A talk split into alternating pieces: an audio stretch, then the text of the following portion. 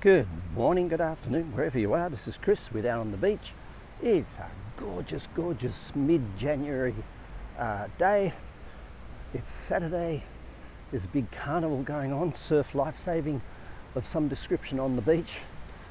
Uh, and I'm going down to have a watch, be green with jealousy that I can't paddle my ocean ski, but nothing's ever missing, just changes in form and I guess my ocean swimming is the new form of that, so I won't become miserable.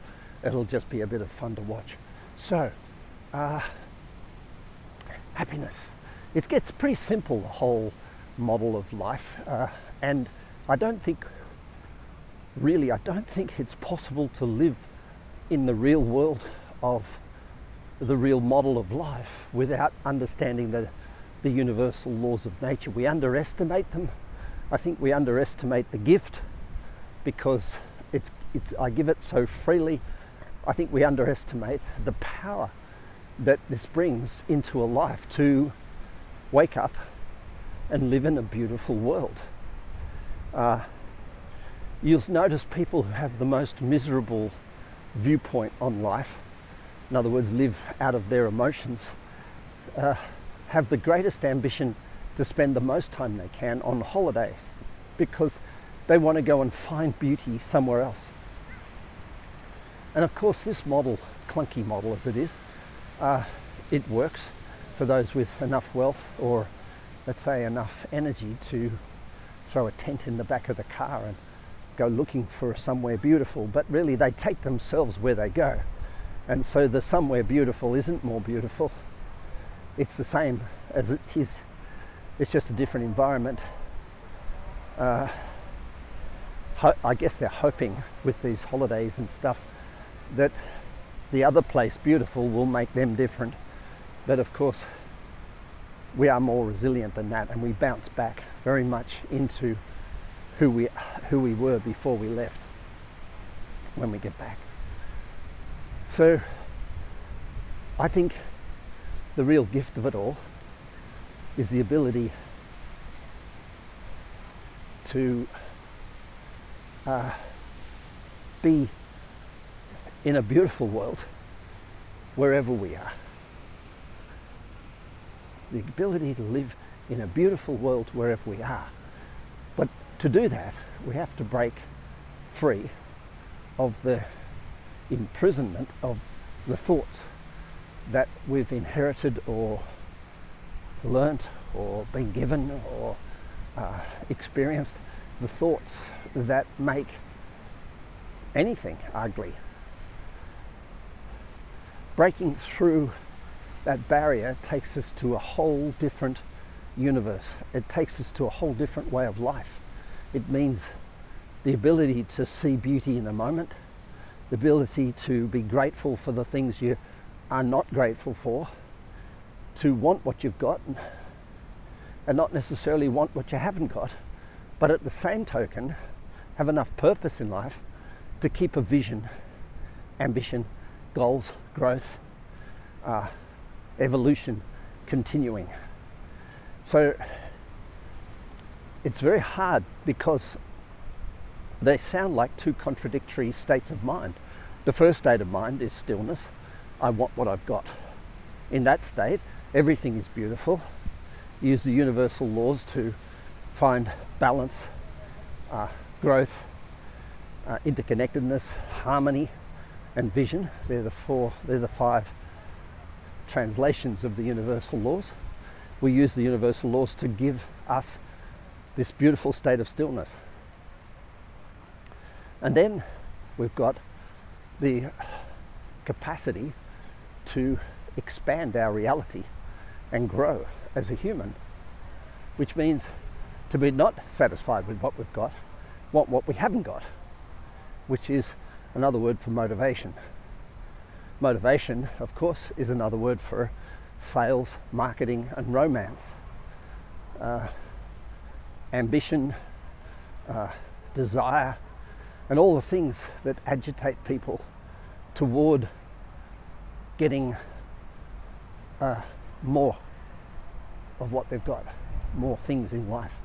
So it seems to be in that conversation, there's a contradiction, doesn't there?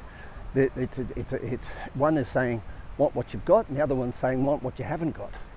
And how do you put those two together in the one brain so that they don't become at war?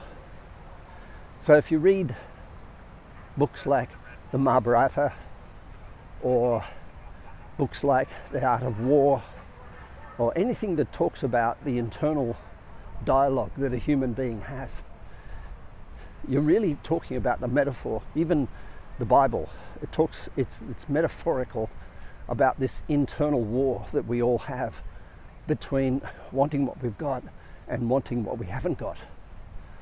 And this internal war is like the masculine and feminine sides of ourselves having a fight.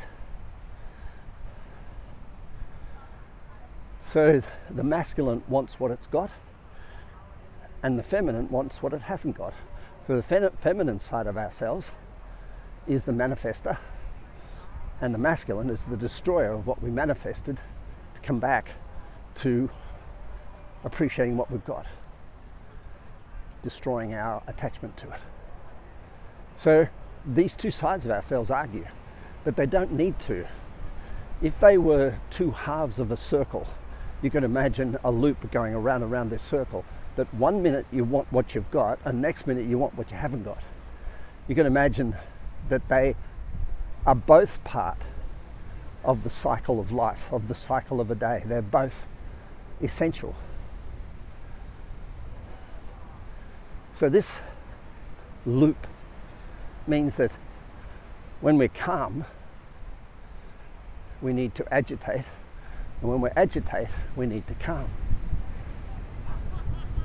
And that duality, uh, that sense of being able to put our foot on the brake and foot on the accelerator, switch on, switch off, that ability to do that for most people is an annual event. They switch on for 12, for, for 11 months, then they have a holiday for a month, and they go, okay, time off, time on, time off, time on. At the bottom of the consciousness cone, at the Gotu level, that's how it is. On all day, off tonight. On all day, off tonight. On all week, off this weekend. On all week, on all uh, this 11 months off for one month. That's a pretty clunky way of going about things, and it's, but it works. Until we get promoted to a level of leadership that makes this model a symptom of burnout and an untrustable element of leadership. These people's not going to trust you if you're one minute wanting what you've got, one minute wanting what you haven't got. If you're on, off, on, off, on, off, they're not going to trust you. So the ability to uh, hold center amongst these two things, two sides of life, wanting what you haven't got and wanting what you've got, the ability to hold center while you have those two thoughts, this becomes core. Core. C O R E, core. Core.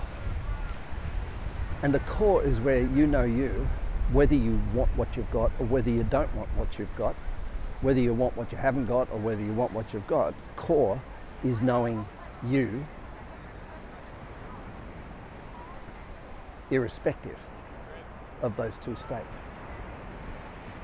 Because remember, they're both wanting, they're both thoughts.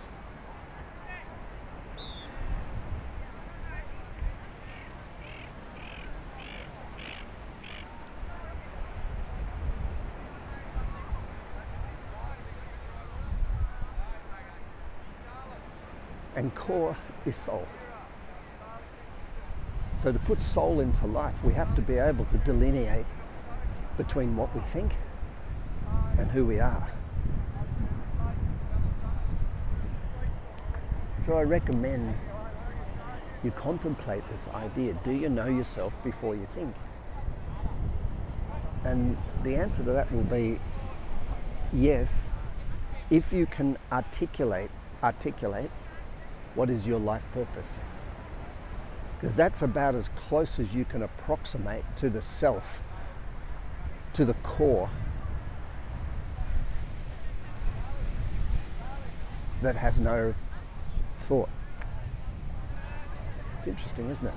Anyway, I'm down here at the uh, Surf Carnival. I'm going to go and have a watch of the the events that I love, and uh, I'll speak to you later about that. Bye bye.